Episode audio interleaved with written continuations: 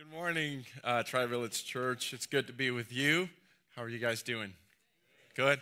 Well, I'm happy to be here, and as Pastor Eric said, I've had to be here many, many times and had the privilege of leading you in worship. And I think that's exactly what I'm doing right now.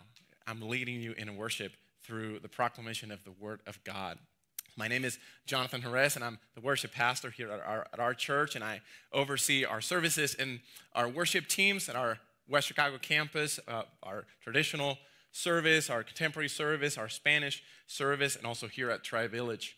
Um, and I, I love serving with people. I've had the, the joy of serving with people who love the Lord, who love Jesus, who want to see Him, like we sang, at the center of everything we are and everything we do as a church.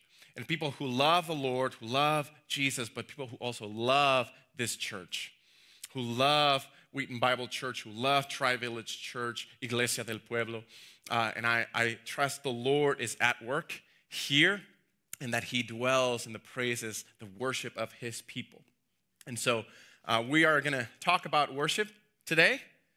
And uh, according to Jesus in John 4, God is in the business of seeking worshipers.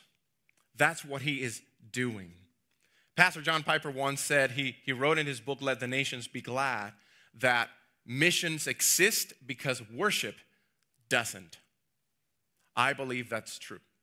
And I believe that that is true not only about missions, I believe that is true as well about everything we do, and that ought to be a driving force, fueling everything we do as individuals and as a church. We preach we give, we serve, we evangelize, we do missions, we work, we build relationships, and all of that because we want to be and we want to seek worshipers for God. We want to partner with Him in His business of seeking worshipers for Him. Now, there's so much that we can say about worship. Uh, there's just a, such a broad, extensive, and complex uh, concept and doctrine in the Bible, and one that unfortunately has been uh, a cause for division and quarreling among God's people. And entire denominations, churches, congregations, friends, and sometimes even families divide over different perspectives and preferences when it comes to their understanding of worship. And many of us are familiar with the so called worship wars. Have you ever heard of that? The worship wars. We see all throughout the Bible people arguing about the how to's, how we should or shouldn't approach or worship God. And yet we see Jesus coming to define for us what that is. In one instance is John 4, when we find Jesus talking to the Samaritan woman uh, at the well, and we see that all she was focused on was the how to's the when, the where, the how. And Jesus comes to show her and us the kind of worship that the Father is truly seeking. And although I believe that as a church, we must address the practical things about worship and implications of different worship expressions and what that looks like in particular context, today we're not going to go there. We're not going to focus on that. Today we're actually going to narrow it down and go back to the beginning and establish what I believe is the most central and foundational thing about worship. And we actually sang about it. It is our overflowing pleasure in the glory of God in Jesus Christ. That is the most central and foundational, important thing about worship, both personal and corporate worship. Our overflowing pleasure in the glory of God in Jesus. And I'm convinced that as a church, if we come to a good understanding of this and we strive uh, to keep, we are intentional about keeping this as the center, the focus of our corporate worship, then we will stand on solid biblical and theological foundation as we address some of those practical implications and things in the future. Now, there are many great passages in the Bible that we can go to to learn about worship. I have chosen Psalm 96. And there, in that psalm, I want to focus on verses 7 to 9. Those three verses have been key for me when it comes to how I think about worship, particularly a phrase that we're going to see in there. I believe this psalm captures the heart of worship and everything we're going to talk about today. So consider our sermon text, Psalm 96, a snapshot or a, a corporate application of this message. So here's where we're going. I'm going to give you four points, and we're going to walk through them together. Number one, the essence of worship. Number two, why we worship. Three, sin and the corruption of our worship. Four, the gospel as the restoration of our pleasure in God. So pray with me. Father, I pray that you open our eyes today as we open your word, that by the power of your spirit, when I speak, that I would speak as one who speaks the word of God and not my own. I pray that your word would fall in good soil and bear fruit, that we may see the glory, the beauty, the majesty of Jesus and respond to you because he is great and he is worthy of praise. And it's in his name that we pray. Amen. Amen. So let's jump in and go to our point number one the essence of worship. And I want to show you how this key phrase has helped me define what worship essentially is. And I believe worship is all about ascribing supreme worth or value to something.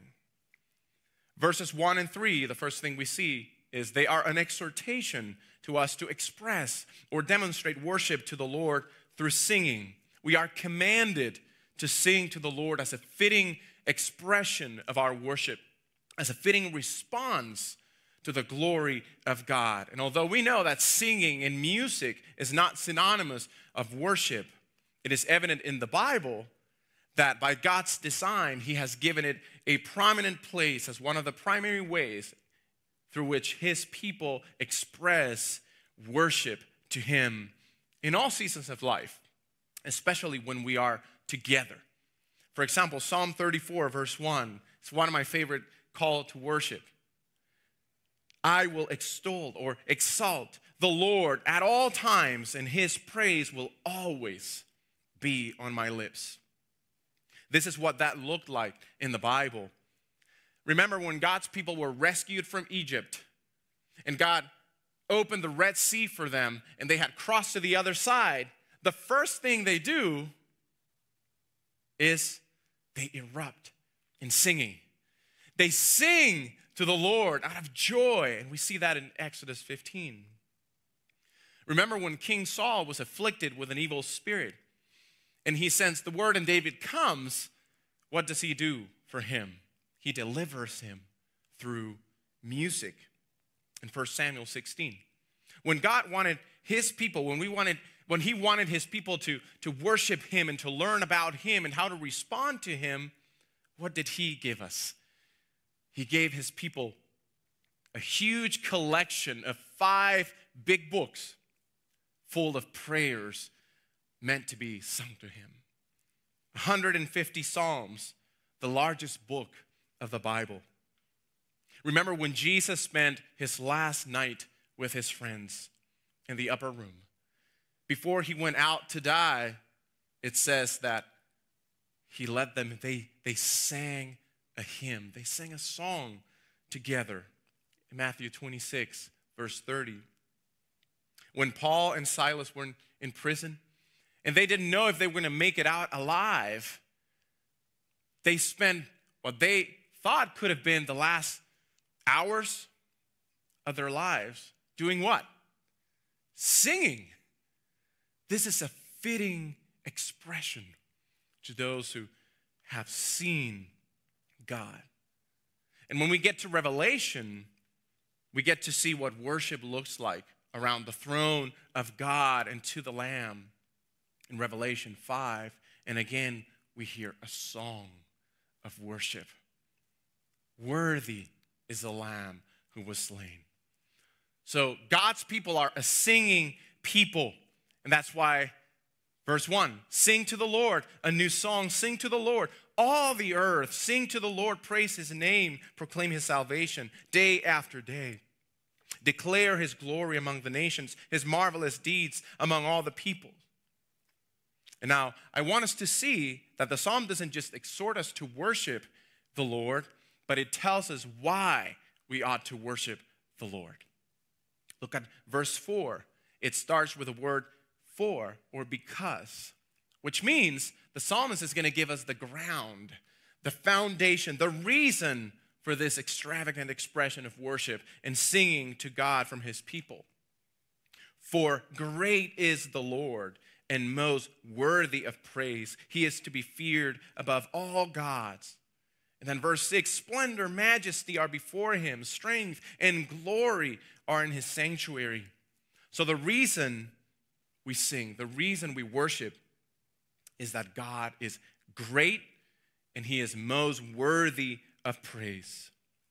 We worship because we have come to know his greatness.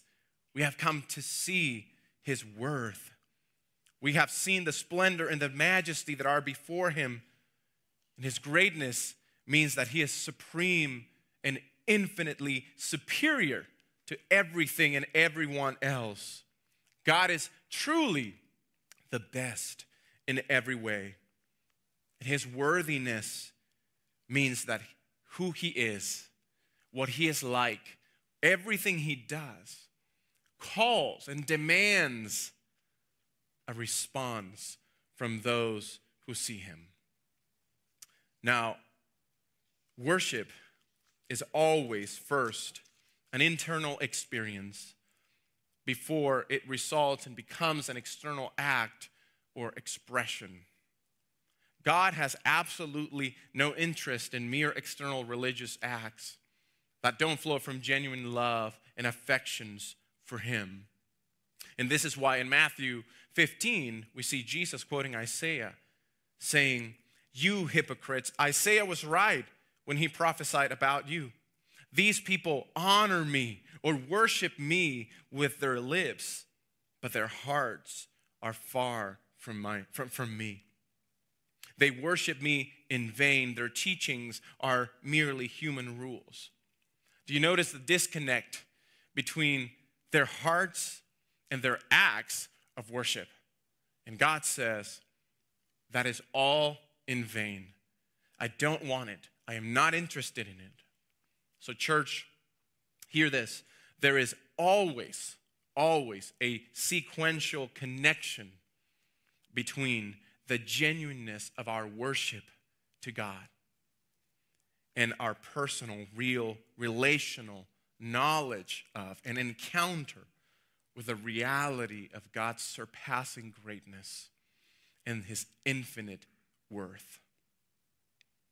We will not worship him for who he is until we see his surpassing greatness and his infinite worth the depth and the breadth of our worship will always be directly corresponded to how much we value God in our hearts. Singer songwriter Paul Baloche says it this way We can't fake corporately what we don't foster privately. We might think we can, but first, God is not interested in it. And two, the fruit will eventually be seen. We can't fake corporately what we don't foster privately. And now I want to show you what I think this external, eh, this internal experience means where it comes from, how it leads us to do everything that we do in worship. And so we do that by noticing, notice the phrase, ascribe to the Lord in verse 7. Ascribe to the Lord. Three times we are told to do this. Ascribe. That's an interesting word. Ascribe to the Lord could also be translated as give to the Lord, attribute to him, pay to the Lord. His presence, again, demands something. His presence is compelling. Remember verse 4 He is great and He is worthy, most worthy of praise. He deserves your praise. It is due His name. There is no middle ground. There is no negotiation when we encounter the Lord, whether or not we respond to Him. His presence demands a response. You owe Him, pay Him, and do it now. What do we owe Him? According to the psalm, glory and strength, power. And then it uses the word glory again. And we'll come back to that word in just a moment. Then there's the phrase after all those three ascribe to the Lord, ascribe to the Lord, ascribe to the Lord. And then verse 9 worship the Lord in the splendor of holiness.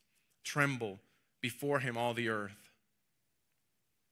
I think the ascribe to the Lord and the worship the Lord are two ways of saying the same thing.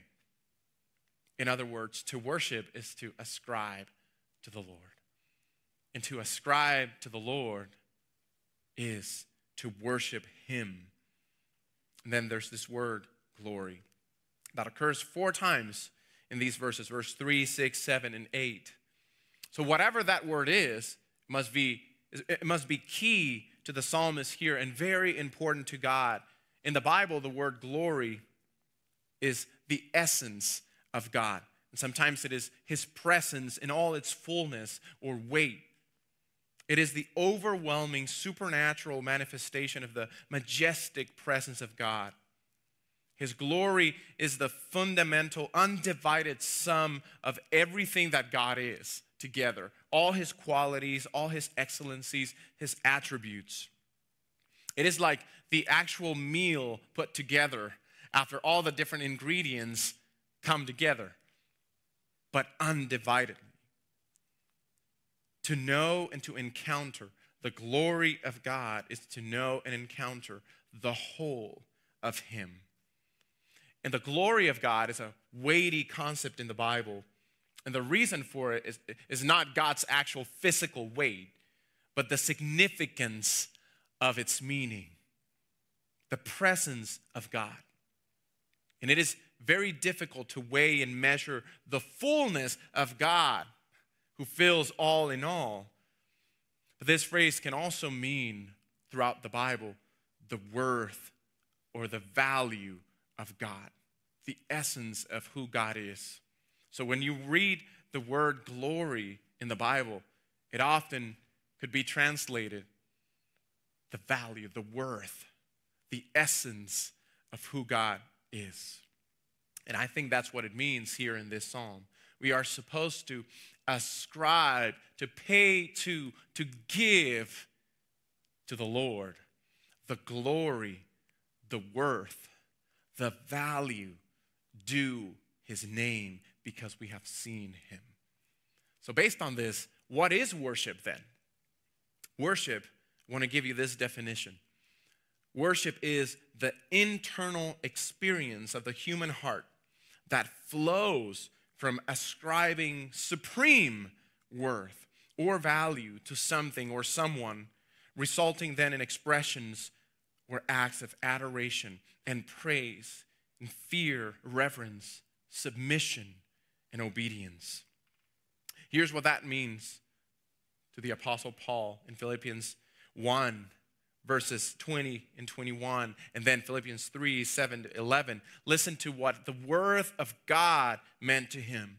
I eagerly expect and hope that I will no, in no way be ashamed, but I have sufficient courage so that now, as always, Christ will be exalted in my body, whether by life or death. For to me, to live is Christ, to die is gain. Whatever were gains to me, I now consider loss for the sake of Christ.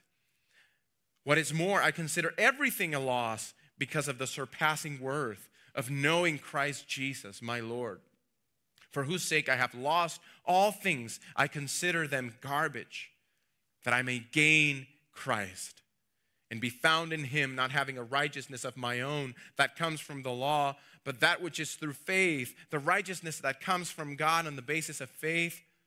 I want to know Christ.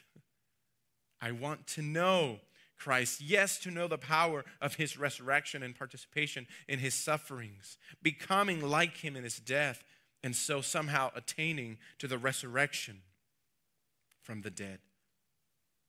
Christ was absolutely everything to him, worth losing even his life.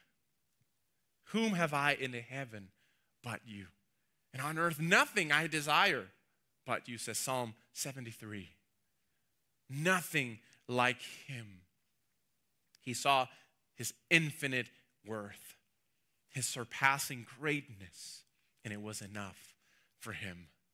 So the question for us is do you know his surpassing greatness, the greatness of the Lord? Do you know his infinite worth? Do you know the glory of God?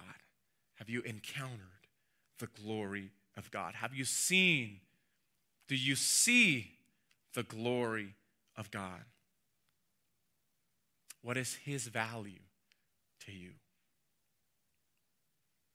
Those questions will lead us to worship. And the truth is, we do that all the time.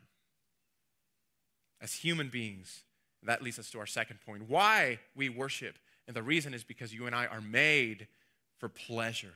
We're made to ascribe. We're made to see, to behold, to be in awe and wonder, and ascribe value in our hearts. That's the other aspect of this. We don't have to be called to worship. We are worshipers. We are born that way. We are worshiping all the time. So the psalm is not calling us to worship, it's calling us to worship the Lord. It is calling us to redirect, reorient our worship to the proper place. And in fact, worship is not just a Christian activity or experience, it is a human one. Everyone around the world right now is worshiping 24 7. Everyone is ascribing value and, in fact, supreme value to things all the time. Isn't that what we do with this? Probably most of us here have one of this. And we're willing to go into monthly plan uh, payments for to have one of these and the latest one. And as soon as the other one comes out, we want to get rid of this one and get the new one. And we are willing to do whatever it takes to get it, to pay whatever we think it's worth to get it. We ascribe value to our lives, to our careers, our professions, to our reputation, to our schools, to uh, sports. Uh, you name it. We do this all the time. And we're going to get there in a bit. But we ascribe supreme value to other things.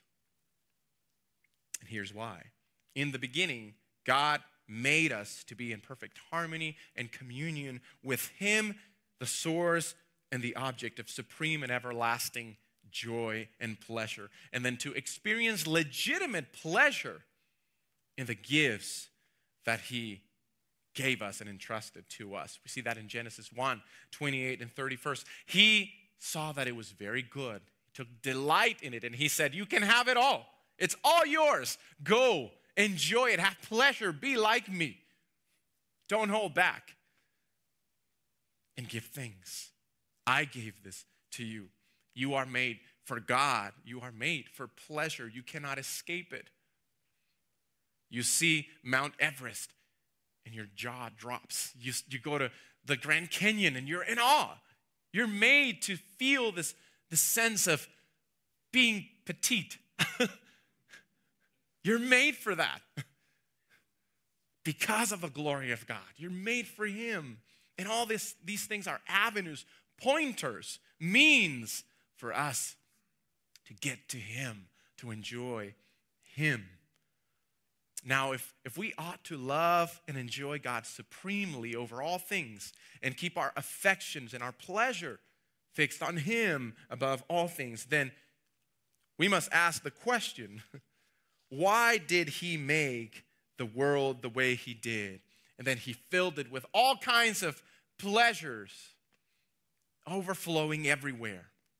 And then He put us right in the middle of it and He gave it all to us. Look at creation and you'll realize that God really, really overdid it. He went overboard.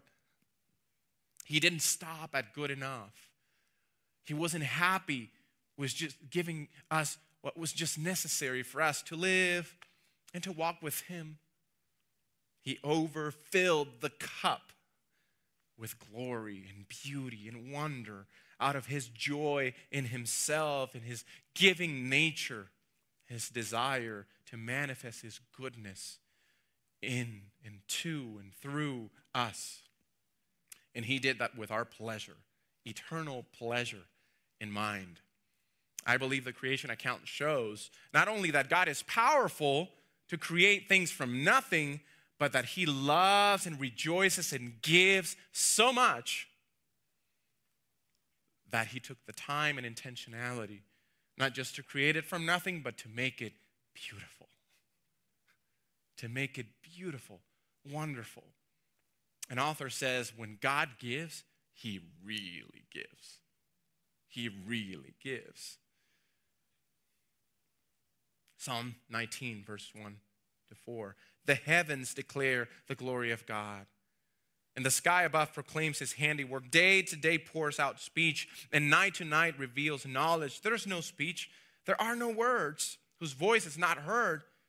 And yet, their voice goes out through all the earth, and their words to the end of the world. Psalm 8 says, Our Lord, O Lord, our Lord, how majestic is your name in all the earth. You have set your glory, here's that word, above the heavens, when I look at your heavens, the work of your fingers, the moons, the stars which you have set in place, what is man that you are mindful of him, and the Son of Man that you care for him? So David couldn't believe God's creation, but more so, he couldn't believe that God was thinking of us when he made it. Our creative God made the light, the darkness, night, day, sun, moon, stars, planet, galaxies, dry land, sky, clouds, sea, grass, sand, small plants, and huge sequoias, colorful flowers, rocks, and mountains, and hills, and valleys. And He gave us peaceful sunrise and also the explosive red sunsets. He decided that the wind should sing a song when it comes and goes. He gives us senses to see, to hear, to smell, to taste, and all of that to point us to the pleasure in Him. All kinds of creatures on earth, the skies, the sea. And that's just what we've been able to see and discover. There's so much in this planet that we haven't even seen. Go to the bottom of the ocean, we have no idea what's there.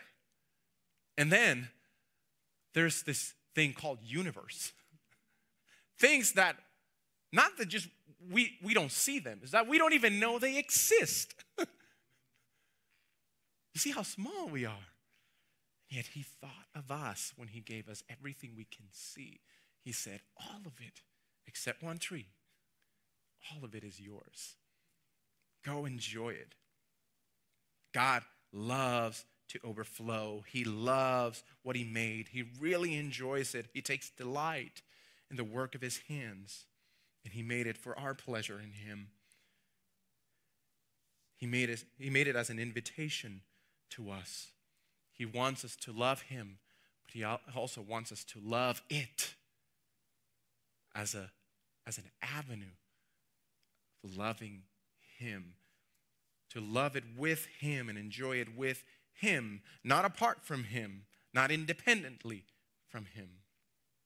He wants us to experience pleasure not only directly in him, but also in his gifts through everything he made. The things he made, the gifts he has given us are expressions of his overflowing, creative, and loving, giving nature, and we get to share in it. Everything we are, everything we have, they're meant to be received with gladness and gratefulness out of love for the giver and meant to increase our enjoyment of the relationship we have with him. 1 Timothy 4 4. Everything God created is good. Nothing is to be rejected if it is received with thanksgiving. John Calvin once said, There's not one blade of grass, there is no color in this world that is not intended to make us rejoice. Points us to God.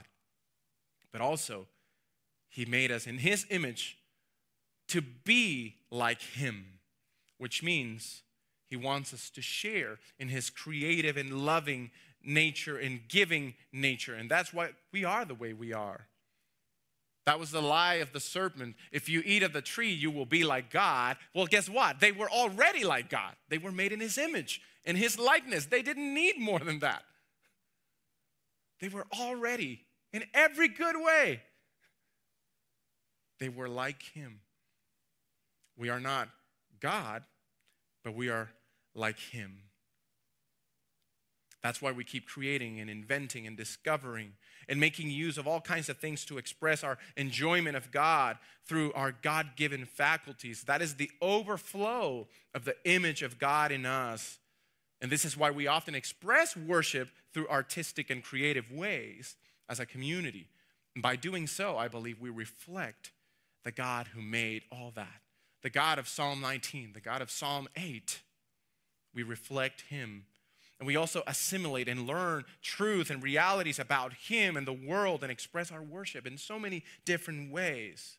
And this is why throughout history, you can see societies and the church for sure making use of all kinds of things, especially creative arts. Things like musical expressions, Things like all kinds of instruments and paintings and sculpture and wall inscriptions and stained glass and cathedrals and murals and, and more things. All of that as an expression of their experience of this life, this world, with or without God. It teaches us, it helps us grasp complex truths about God and spiritual realities. And if you think of Jesus and his way of preaching and teaching people, walking around teaching about the kingdom of heaven, that's one of the best examples we have of the power of our imagination to understand the kingdom and worship. He often spoke in parables. He didn't speak just uh, truthful statements or preach sermons. He walked around telling people stories.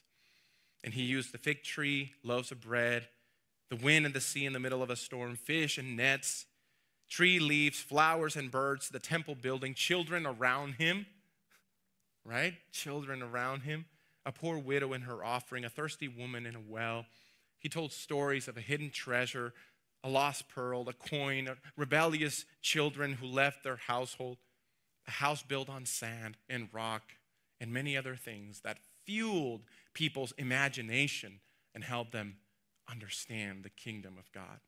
Shouldn't we be the same? way? Shouldn't we do the same? And that's why we do everything we do and celebrate all of the artistic expressions in our church community.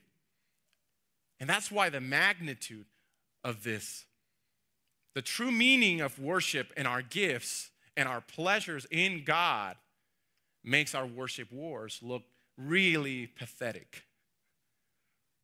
We might say that it is because of the glory of God, but in the end, they're all about us.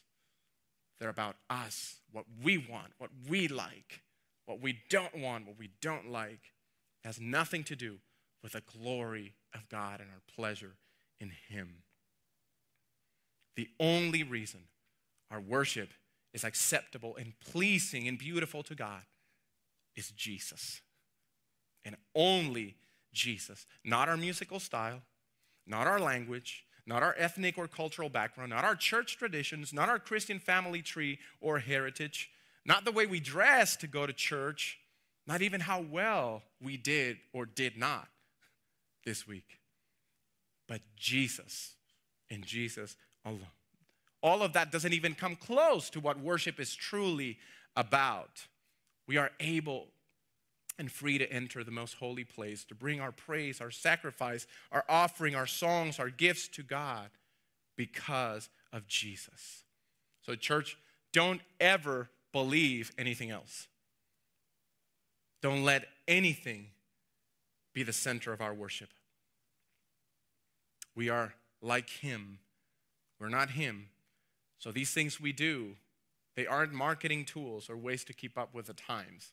They are the overflow of God's image and life and joy in us by His Spirit, and expressions of pleasure in Him and in everything He has given to us. So let's be a church that celebrates all of this, that enjoys all of this in a God center and Christ exalting way as a way to show our enjoyment and pleasure in Him. And now you may ask, we go to point three, what about sin?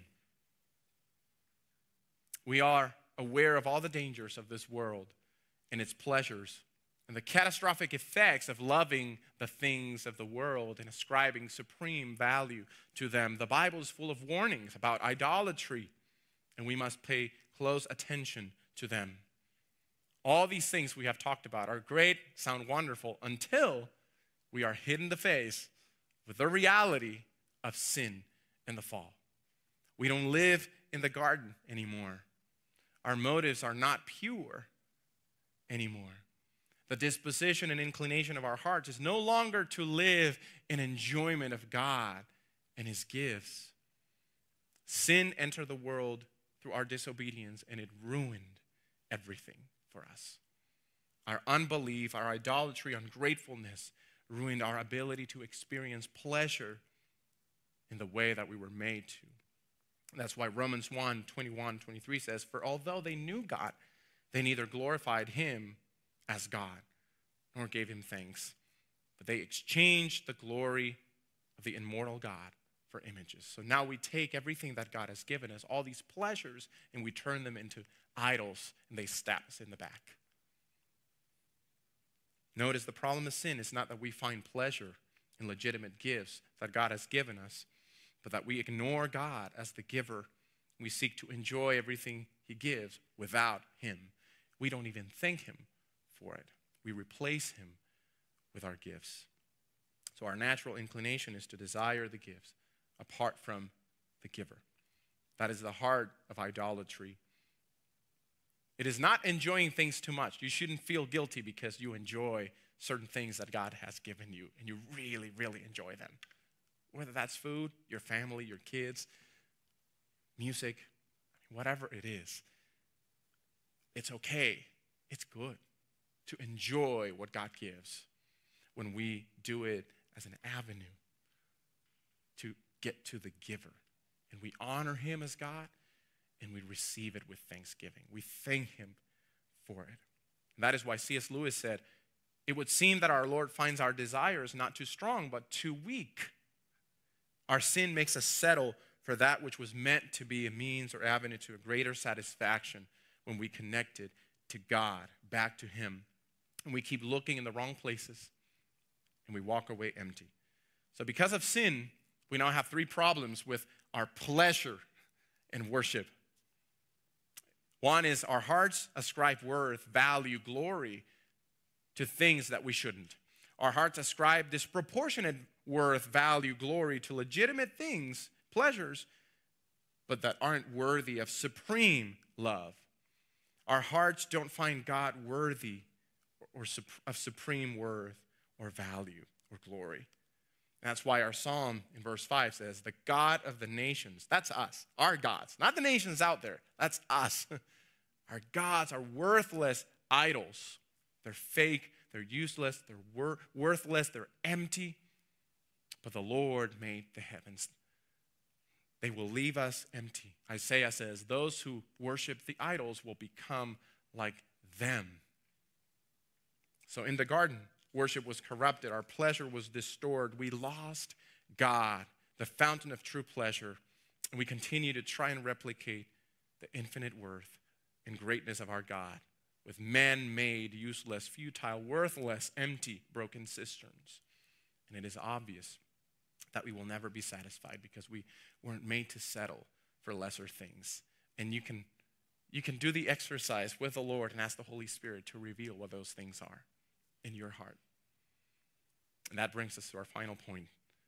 What do we do then? The gospel is the only hope to restore our pleasure in God. We must turn to the gospel as the only answer. And through the gospel of Jesus Christ, we are restored to a relationship with God.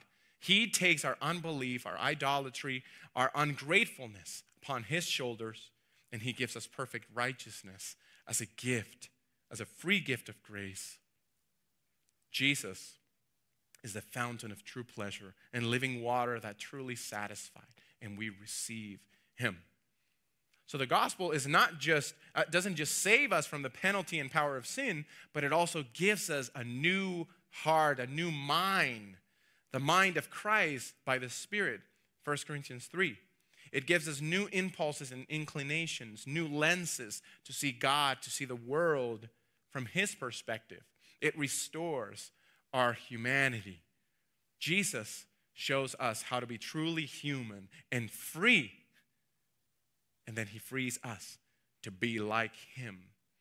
And the gospel makes our overflowing enjoyment of the glory of God possible again. And in fact, it is in Jesus and this Jesus of the gospel that we best see the glory of God. That which we are meant to ascribe to the Lord, we come to know it in the face of Christ. It is in Him that we fully behold and understand who God really is, what He is like, what his worth is, his greatness. Remember this word, this uh, verse from 2 Corinthians 4 6, describing the experience of the gospel. For God, who said, Let shine out of darkness in Genesis, made his light shine in our hearts to give us the light of the knowledge of God's glory displayed in the face of Christ. So remember that we said that it was really difficult to weigh and to measure the fullness of God, the glory of God, the value of God, his infinite worth. That fullness of God, how do we know it? Colossians 1:15 and 19 says, "The Son, Jesus, is the image of the invincible God, the invisible God. For God was pleased to have all his fullness dwell in him." And this is why the apostle Paul, uh, John said, in his gospel, no one has ever seen God, but the one and only Son, who is himself God and is in closest relationship with the Father, he has made him known. John 1:18. The author of Hebrews also says in chapter 1, in these last days he has spoken. God has spoken to us by his Son, whom he appoint, appointed heir of all things, and through whom also he made the universe. The Son, and here it is, is the radiance of the glory of God and the exact representation in print, the fingerprint of his being, sustaining all things by the, his powerful word. Hebrews 1, 2, and 3. Remember, God told Moses, No man can see my glory and live. Well, we have seen it. And instead of dying, we live we have eternal life by beholding the glory of God that we lost. And now we have life and fullness and joy and pleasure, full of grace and truth. So, you want to know the glory of God? Look to Jesus. He is the glory of God. He is the true temple, the means and the object of Christian worship. Worship is no longer bound to a specific location, to how to's, to our uh, a priest and earthly mediators between God and man. Jesus is all we need. So it is fitting that we sing, Jesus, be the center. Nothing else matters. Be the center of my life. Be the center of it all. Be the center of this church. Be the center of our worship services, of our life groups, of our missions. Be the center of everything here. May it be Jesus, Jesus, and Jesus again and again. John 4 21, 23, and 24, Jesus says, Believe me, a time is coming when you will worship the Father, neither on this mountain or Jerusalem. Yet a time is coming and has now come when true worshipers will worship the Father in spirit and truth, for they are the kind of worshipers the Father seeks. God is spirit, and his worshipers must worship in spirit and truth. There is no conflict between worship of the Father and worship of God the Son. Philippians 2 shows us that. True Christian worship is worship because of Jesus, through Jesus, and of Jesus. And this glorifies the Father who has exalted the Son above all things and giving him the name above every name. And all things are from him and through him and for him. To him be the glory, says Romans 11 36. His life and death and resurrection ought to be our song. Colossians 3:16 May the message of Christ, the word of Christ, the gospel dwell among you and in you richly as you teach and admonish one another with all wisdom through psalms, hymns, and songs from the Spirit, singing to God with gratitude in your hearts. What news are better than this? What better song do we have? We were dead in our trespasses and he made us alive together with Christ, and he has seated us with him in heavenly places, and everything that is his is now ours. So make him supreme in your affections and make him supreme in your expressions. Who cares if you lose your composure? Who cares if other things you're crazy? Who cares? it is Jesus we're talking about. It is the same person. That woman broke that alabaster jar and didn't care about reputation. She didn't care about what others thought. And guess what? Jesus was pleased with one person in the room, and it wasn't those who were keeping their composure, it was with her. He loved it. He loved it. And same with those kids running around, and his disciples were mad. He said, Let them come. That's okay. That's what it's all about. You have to be like them. Just come to me. Love me. Ascribe to me the, the value, the worth that is due my name. So, church, let's never let our worship be about or centered around anyone or anything else, but our overflowing pleasure in the glory of God in Jesus Christ. So, what's our worship about?